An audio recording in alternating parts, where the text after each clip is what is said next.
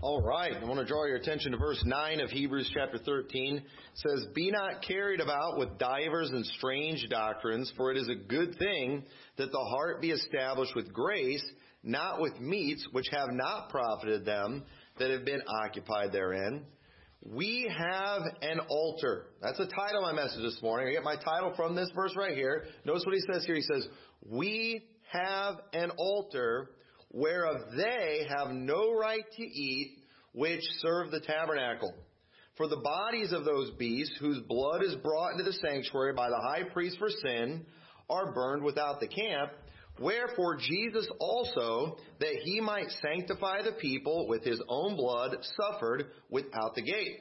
Let us go forth therefore unto him without the camp, bearing his reproach, for here have we no continuing city, but we seek one which is to come. By him, therefore, by him, talking about Jesus Christ, let us offer the sacrifice of praise to God continually. That is the fruit of our lips, giving thanks to his name, but to do good and to communicate, forget not, for with such sacrifices God is well pleased. So what's this talking about right here? Basically what this passage is teaching us is that we have an altar that those who are worship, serving the tabernacle have no right to. In other words, those who are still offering up lambs for a sacrifice or for atonement of sin, they have no part, they have no place in the altar that we have. Our altar that we have that takes care of all of our sins is the altar that was taken, that was outside the camp. You could say that our altar is Mount Calvary where Jesus Christ our Lord was crucified. And so because of that, we don't have altars anymore where we go and we uh, offer up sacrifices as atonement for our sins. That's already done by what Jesus Christ did. And thank God for that. But those who decide, I'm going to go and I'm going to serve the old altar, I'm going to sacrifice lambs and things too, those people don't have a part in what we have. You can't have a little bit of both. Alright? It's, it's one or the other. You either have Christ or you have, you have the things of the Old Testament, and you're not going to go to heaven by the things of the Old Testament because all have sinned and come short of the glory of God.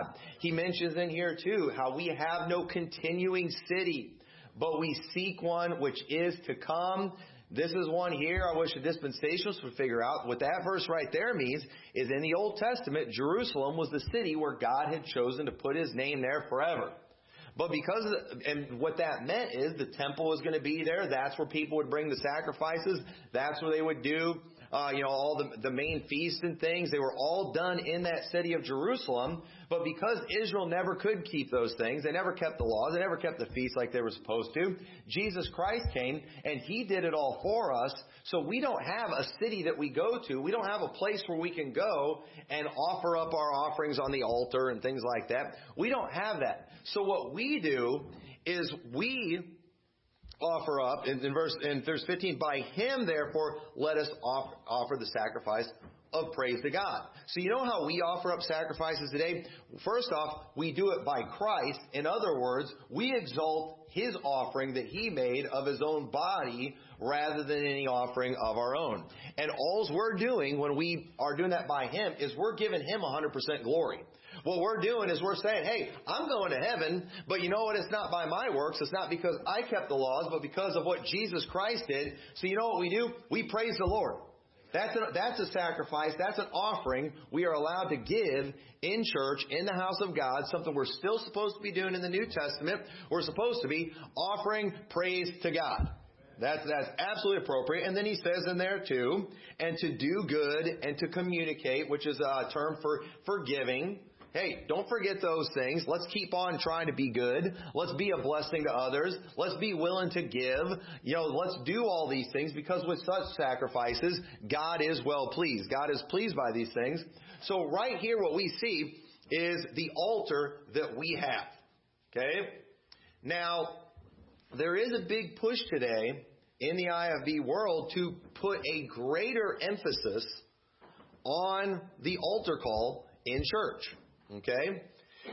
Now, uh, let me read you this quote. I read this. Somebody shared this on Facebook the other day. Dean McNeese. He's a he's a camp he's camp meeting royalty. All right, most of you wouldn't know who he is, but I I love the camp meeting crowd, so I know I know who this guy is. And this was a post that he did that somebody was sharing and people were commenting. It's like, oh man, this is great. We put this practice into our church and this has revolutionized our church. But listen to what he said, alright?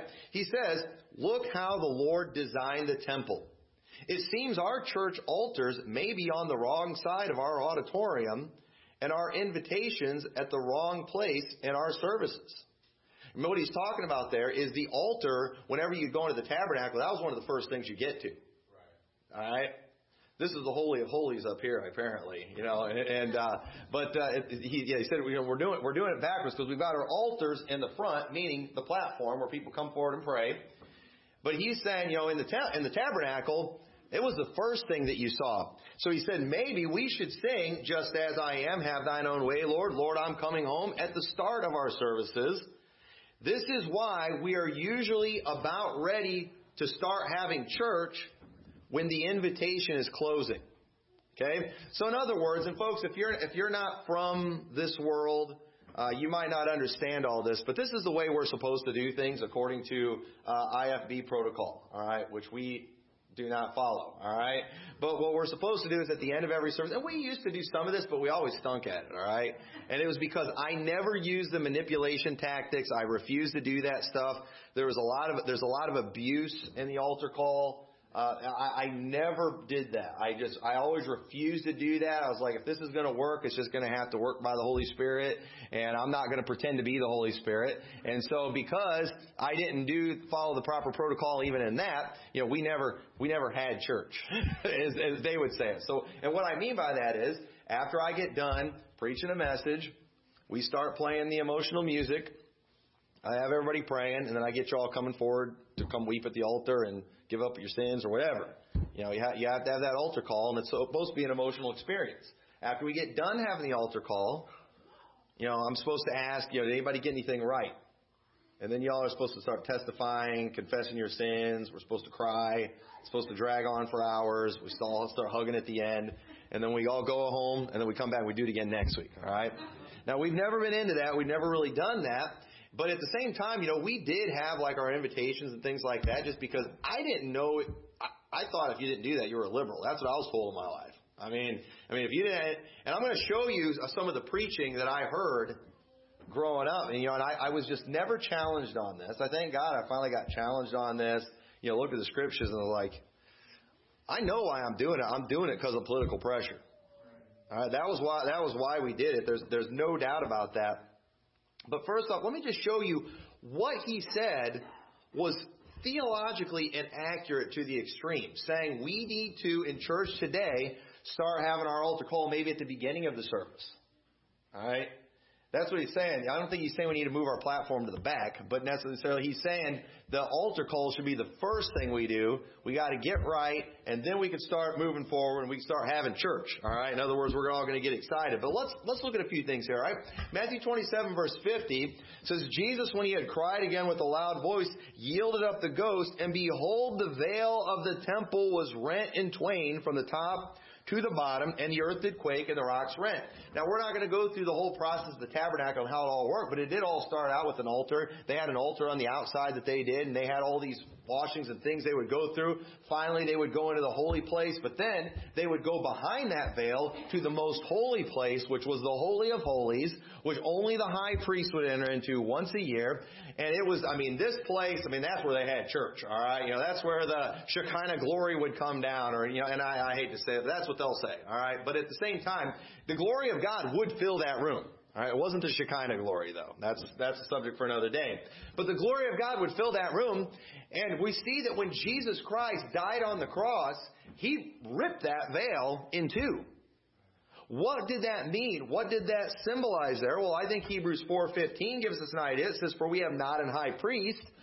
Only the high priest went into that holy holies event, uh, at first which cannot be touched with the feeling of our infirmities, but was in all points tempted like as we are, yet without sin, let us therefore come boldly unto the throne of grace, that we may obtain mercy and find grace to help in time of need. You know, because Jesus Christ did all those ceremonial things for us, because Jesus Christ offered up his body on the cross, I don't have to worry about approaching God and bringing my prayers to Him and being struck down.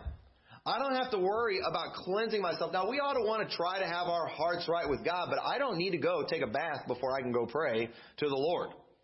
I don't need to do all those things. I boldly can approach the throne of grace knowing that my high priest did everything that needed to be done in a perfect way. And if I go and I approach God and I go to Him in prayer, He's not going to strike me down. In fact, He's gladly going to hear me. He is going to listen to me as a son because of what Jesus Christ did. So understand that that altar that, that Dean McNeese is symbolizing here, we're seeing that in the Bible, because of what Jesus Christ did, folks, that stuff is all bypassed. We don't need any of that. We boldly now can approach the throne of grace. So for us to pattern our service off of how they did things then makes no sense when Jesus Christ took all of that stuff out of the way.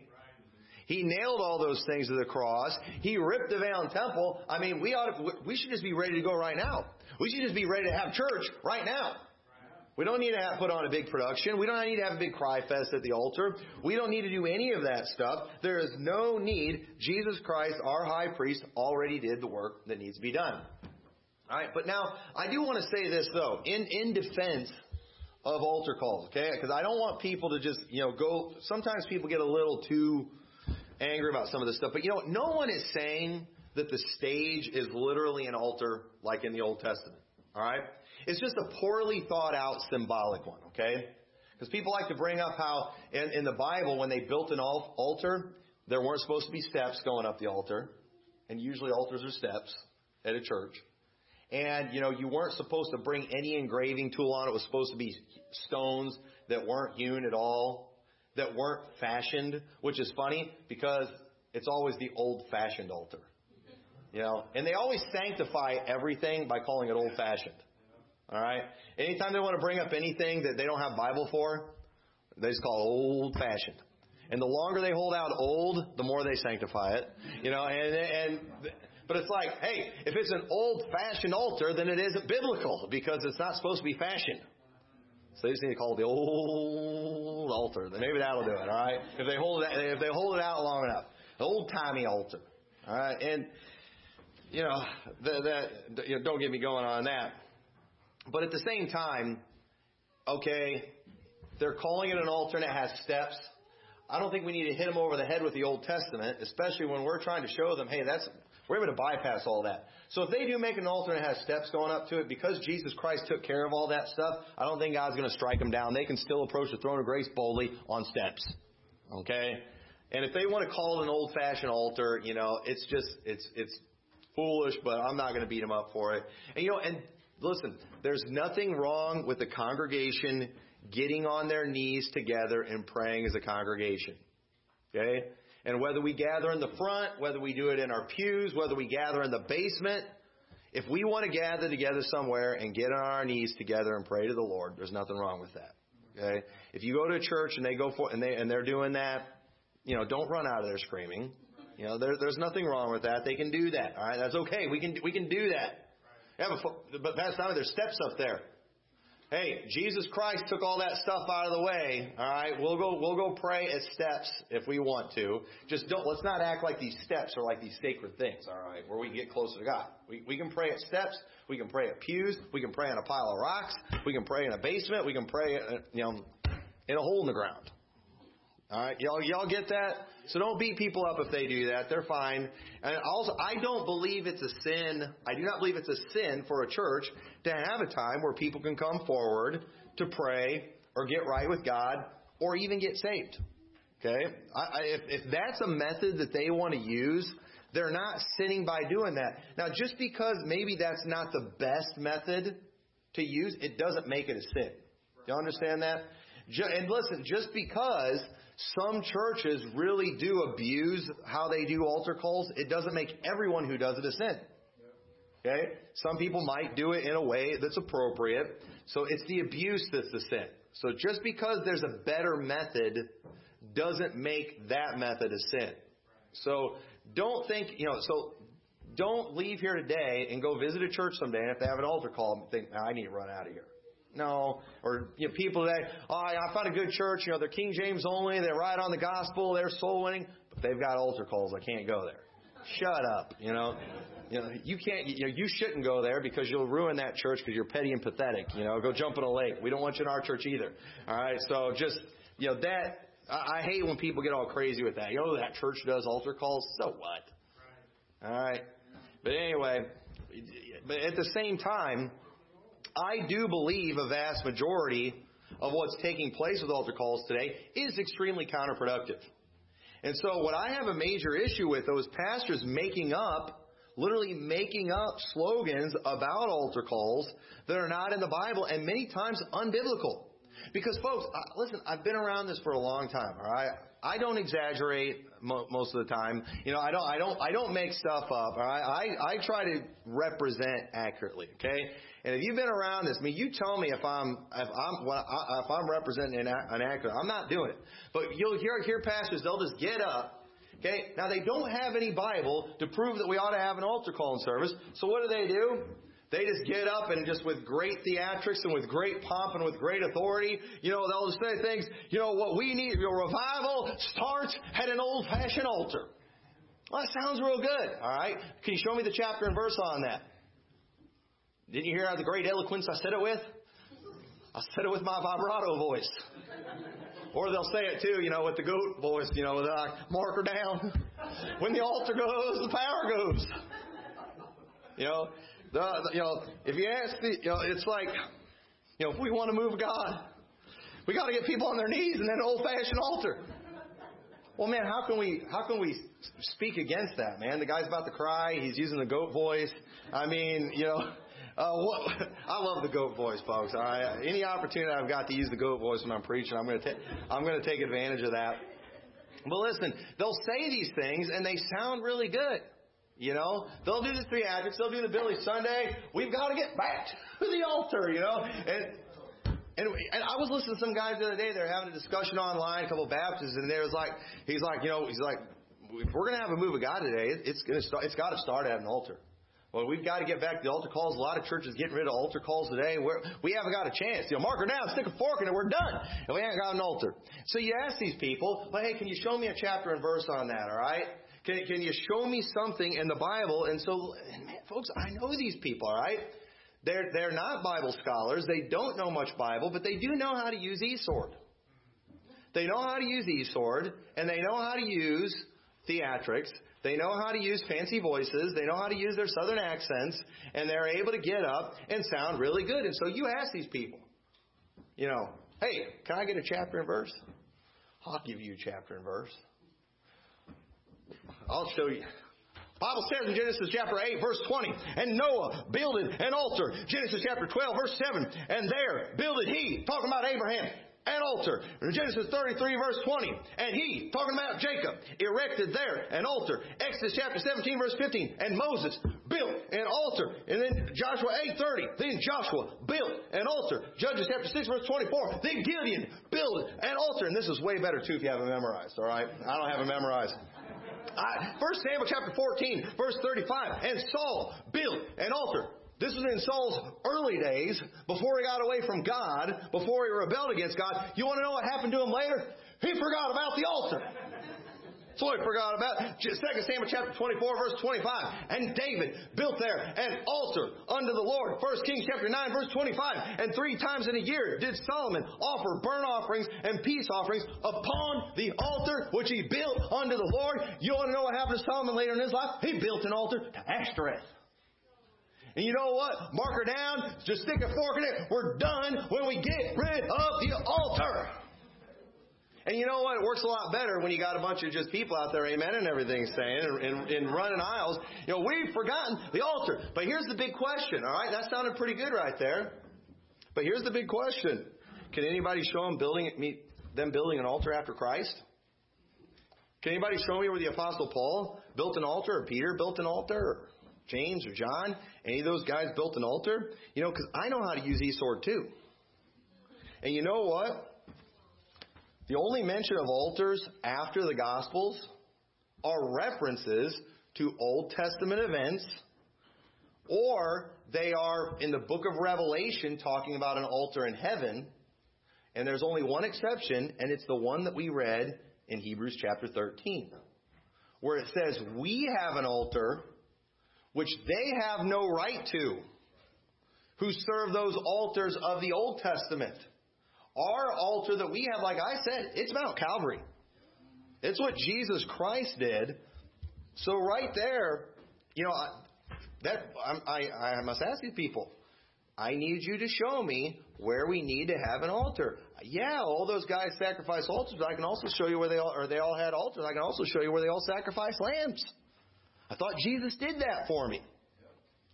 So, why in the world are you telling me and are you proclaiming that we can't have revival without the altar? That we can't have church without the altar? That why, you know, why, how can you accuse me of being a liberal if I don't have an altar call on my service? How can we do these things? This passage is teaching that our altar is one that has fulfilled its role by the work of Jesus Christ. So, no matter, you know, so, to, but to me, what's most repulsive about the altar call movement is that it wouldn't even be, what they do would not even be biblical under Old Testament ways and Old Testament times. And let me show you that too, alright? Let's look at how the altar was supposed to work and what it was supposed to do even in the Old Testament, and let's ask ourselves, does this even match up with what they're trying to even do symbolically it's an absolute, it's the absolute opposite. So first off, and I preached about this a while back when we were going through Malachi, but look at Malachi chapter 2 and verse 13. It says, And this have ye done again. Okay, this is something they've done before and they're doing it again and God wasn't happy before when they did it and God's not happy now that they're doing it.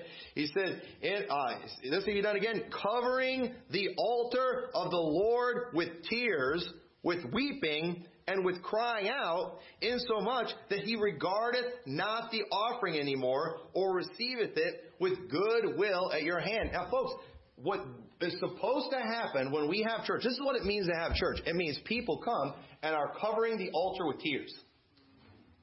Alright, they're supposed to come, cover the altar with tears, tears, which means they need to come and they need to get right. And folks, we want people to get right. Okay, when you when you come to church, I hope you don't just listen to this preaching for entertainment. I, I hope you you take it, you take it to heart, you internalize it, and then you go home and you let it change you. That's exactly what's supposed to happen. I hope you read your Bible and it changes you. But notice here too that when these people are coming for, the problem was they're not changing. The problem is these people, they've been doing the same sins over and over and over again, and they're coming and they're covering the altar with tears, and they're bringing their sacrifices to God. But God's like, I'm not, I don't even care about your sacrifices anymore.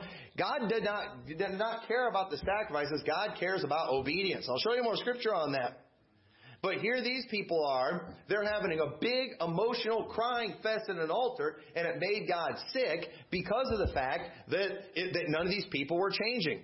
They're doing this over and over and over again. And folks, they do this over and over again. It's week after week in church. Some of these places, they have revivals, like in every, you know, they'll, they'll have four revivals a year. And they bring in preachers that know how to get the waterworks going. That know how, and folks, it's not that hard to get people to come to an altar, alright? All you gotta do, if you, if, you know, and I'm not the most intimidating guy in the world, alright? You know, I, but at the same time, you get some big intimidating guy in there, until then, bow your heads, close your eyes. You know, everyone, if the Lord spoke to your heart, raise your hand. You know, and then, all right, you raise your hand. All right, if you raise your hand, come forward. All right, now those of you the Lord didn't speak to, you raise your hand.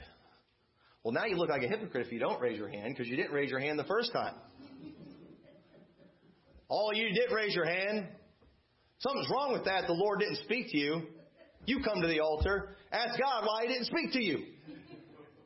Okay? And then now I've got the whole church up at the altar, don't I? You know what I just did? Success. Alright? You know, now I take pictures and I tweet it all over. Altar's full tonight after the service. Holy Ghost showed up. You know, folks, that is, that is so out of line. That is so wrong, but that's what they do. They know how to, they, they tell their emotional stories. They tell their war stories and they get people all worked up, and they get them all feeling, and they get them coming forward, and these people, they come, they go through the motions, they might even get some of them to cry. You know, I'll, I start doing my goat voice. Tell you about my dog that died. my companion for 20 years. My wife's already dead. My kids are already dead. But then the Lord took my dog. I asked Lord why. You know, I, I mean, people are going to be crying. Sometimes the Lord's going to make us go through difficult times. We just got to learn to keep on trusting Him. You know, and y'all are laughing. Y'all have no, I mean, y'all are just cold hearted people, man. I'm talking about my dog dying with my goat voice, and you're all just laughing about it.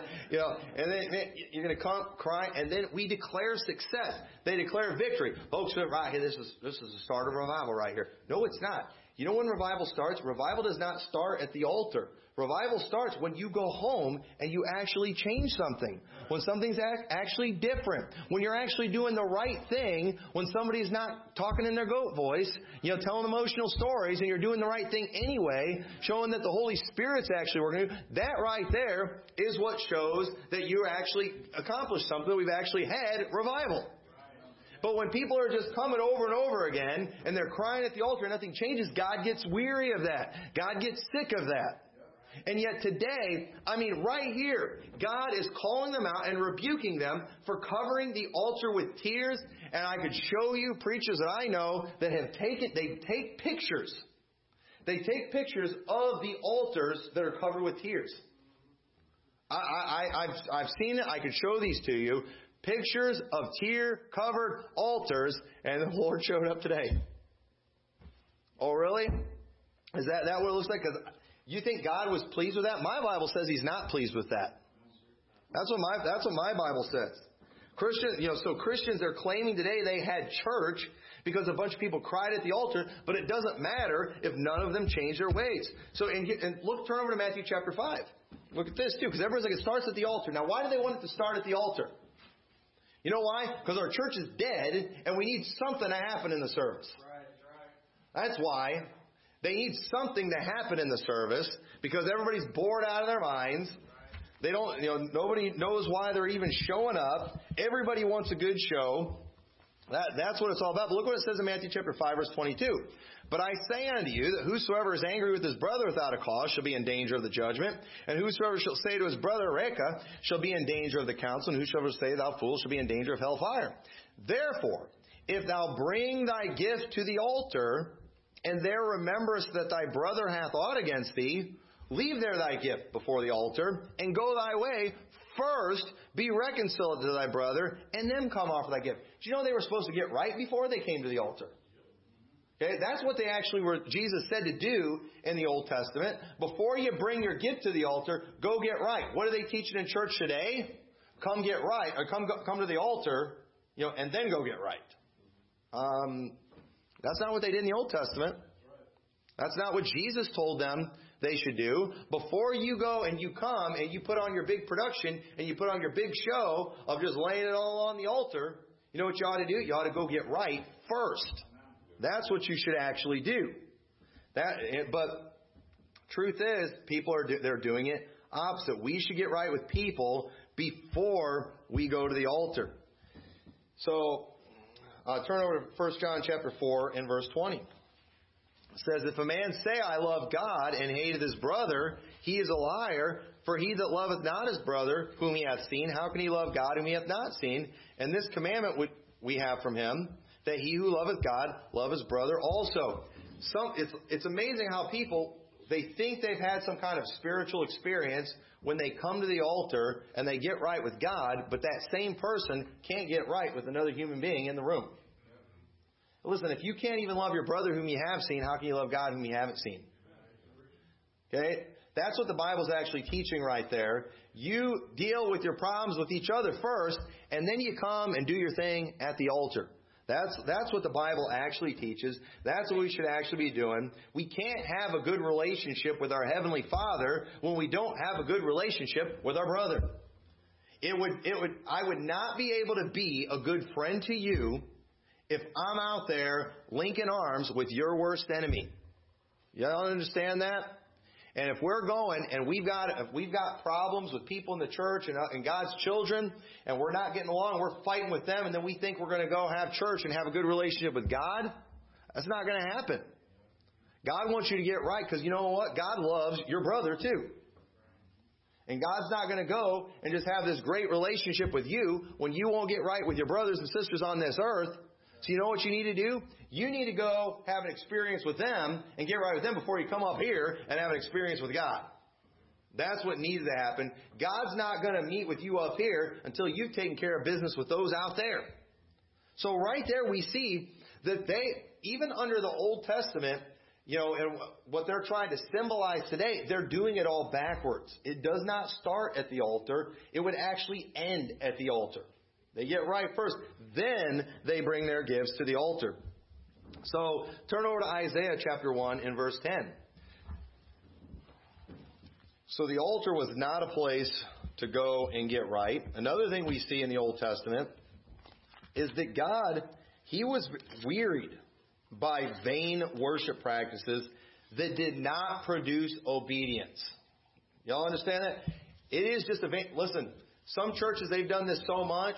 I mean, the pastor doesn't have to say anything. As soon as they hear the music on the piano, just you know, I mean, they're they're going right up to the altar. I mean, like I mean, like zombies. All right, just they they hear the sound of the cornet, the harp, you know, the sackbut, the psaltery, and all kinds of music, and they're just they bow down. All right, I mean, just immediately. That, that's that's the way it goes in a lot of churches today. But look what it says in Isaiah chapter um, in chapter ten, chapter one, in verse ten. Says, Hear the word of the Lord, ye rulers of Sodom. Give ear unto the law of our God, ye people of Gomorrah. Now, is God talking to Sodom and Gomorrah here? Because didn't they get destroyed a long time ago? Eh, he's talking to Israel right here. He's calling them Sodom and Gomorrah. That, my friends, is what we call an insult. They had it coming. It says, To what purpose is the multitude of your sacrifices unto me, saith the Lord? I am full of the burnt offerings of rams and the fat of fed beasts, and I delight not in the blood of bullocks or lambs or of he goats. Wait a minute, I thought that was revealed in Hebrews that God wasn't satisfied with the blood of bulls and goats. All right, actually, that comes from Isaiah. Isaiah talked about that same thing. I'm full of that stuff. You've given enough of that stuff. Look what it says. When ye come to appear before me, who hath required this at your hand to tread my courts? Bring no more vain oblations. Incense is an abomination unto me. Wait a minute, didn't he command these things? How is what they are doing an abomination if these are the sacrifices and the things that he's told them to bring? He says, the new moons and the Sabbaths, the calling of assemblies, I cannot away with. It is the iniquity, even the solemn meeting, your new moons and your appointed feast, my soul hateth. They are trouble unto me. I am weary to bear them. Why would God say this about the things that He instituted? It says, and ye, when ye spread forth your hands, I will hide my face from you. All right, they're they're before the altar. They've got their arms in the air too. The Holy Spirit's moving, and they're praying. He's, he said, I'm hiding mine eyes from you. Yea, when you make many prayers, I will not hear. Your hands are full of blood. So here they are, they're doing their thing at the altar that they're trying to symbolize, and God said, I can't stand it. Get, get rid of it. Away with it. I, have had enough of this. Why? Because your hands are full of blood. Wash you, make you clean, put away the evil of your doings from before mine eyes, cease to do evil, learn to do well, seek judgment, relieve the oppressed, judge the fatherless, plead for the widow. Come now and let us reason together, saith the Lord. Though your sins be as scarlet, they shall be white as snow. Though they be red like crimson, they shall be as wool. If ye be willing and obedient, ye shall eat the good of the land. But if ye refuse and rebel, ye shall be devoured with the sword, for the mouth of the Lord has spoken it. How is the faithful city become an harlot? It was full of judgment, righteousness lodged in it, but now murderers.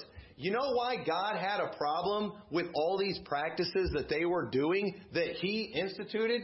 Because they weren't producing obedience.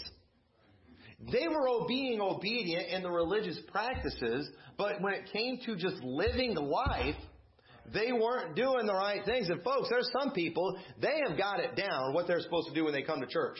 They know how to dress. They know how to act. They know when to stand up. They know when to sit down. They know when to clap. They know when to come to the altar. They know when to do the whole nine yards. But when they are not in the church, they are living just like the devil. They are living just like the world. And they come and they do their thing at the altar every week, thinking they're taking care of it. And God is sick of them coming forward and doing all that, doing all their prayers when they're not changing anything in their life. That God does not care about that, and He didn't care about it with Israel. God is not pleased by the teenager walking the aisle at the youth conference. He's pleased by the teenager that just goes home and changes their ways. And you know, if they, if these youth conferences, if they want to have an altar call in a right way, in a more biblical way, you know what they should do? Is the next year, they should say, alright, it's altar call time who got right last year and has been doing right since then, you come testify. The problem is, we're not going to hear the goat anymore. We're going to hear, we're going to hear crickets. Because most of them went home and they forgot about all their vows that they made. They forgot about all their promises that they did. And they did all the same things that they did the year before. And so because they're not going to get a big production, they're not going to have a bunch of kids coming up to the stage carrying white flags. That was at the youth conference I was at one time. Showing I surrender. You know, they, they're, because of that, it's just like, wow.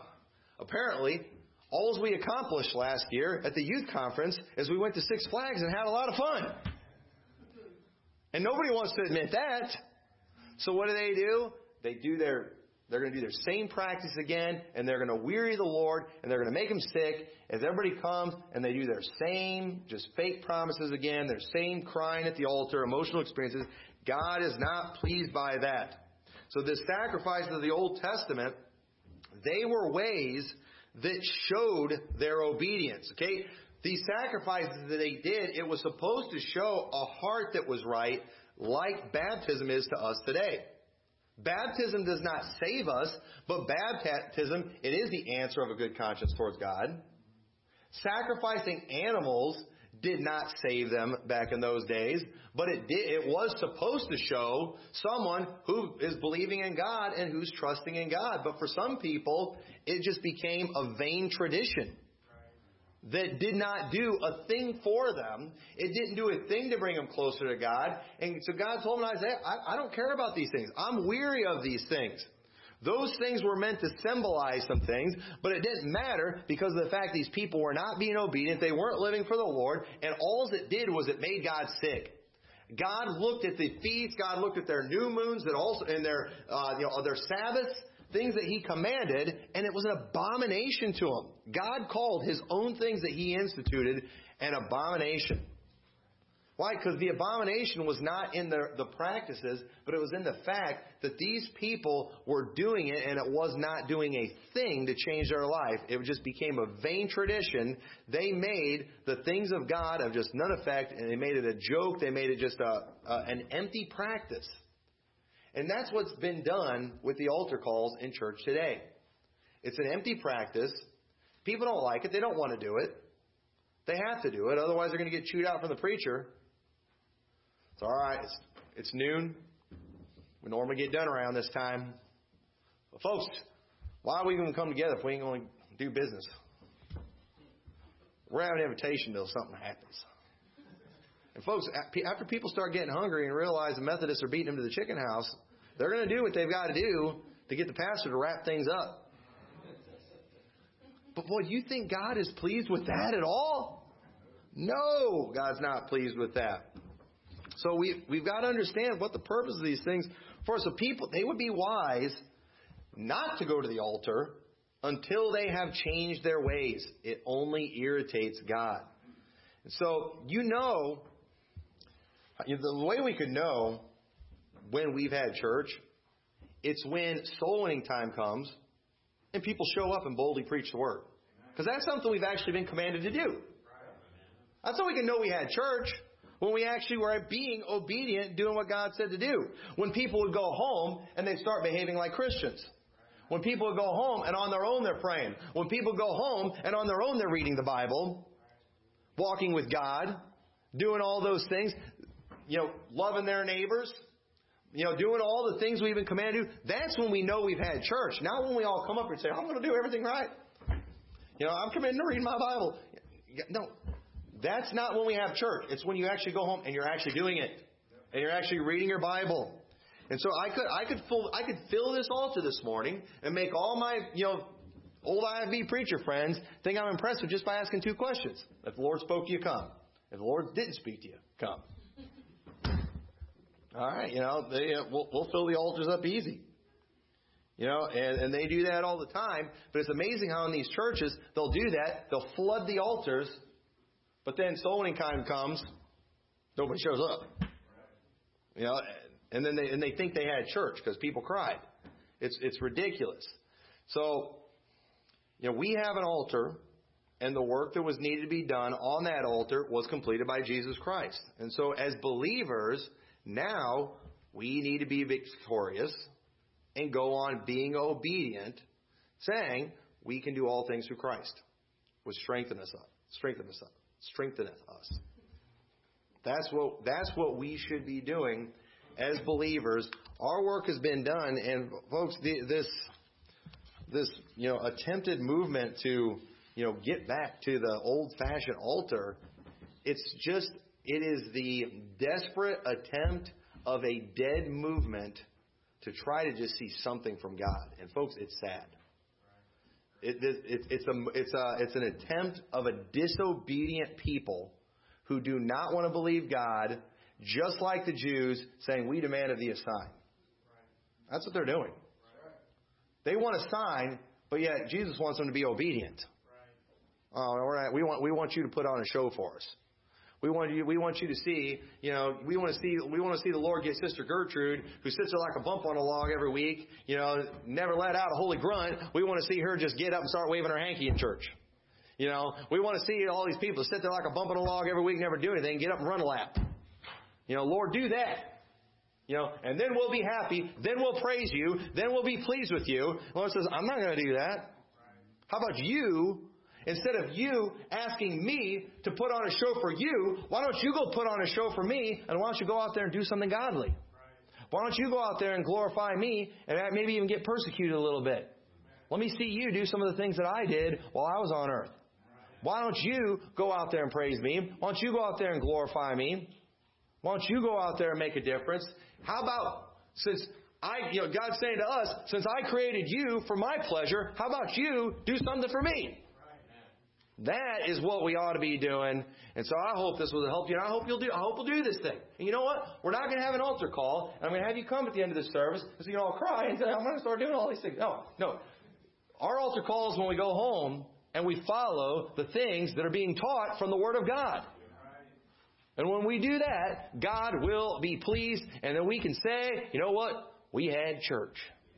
That's when we can say that. Let's pray. Dear Lord, thank you so much for your word. I pray, Lord, this was a help and a motivation to everyone. We thank you for doing the work on the altar for us. We thank you that we don't have to uh, do those things anymore, but we can be victorious. We can do things with boldness, knowing that uh, you know you've you've you've got us covered as our high priest. And I just pray you'll help us to just now be obedient, Lord. Help us to realize there's nothing stopping us from being obedient to your word, uh, except for us. And I pray help us to get ourselves out of the way and just do the things you commanded us to do. And I pray that uh, you will you will see us do great things uh, for you. In your name we pray. Amen.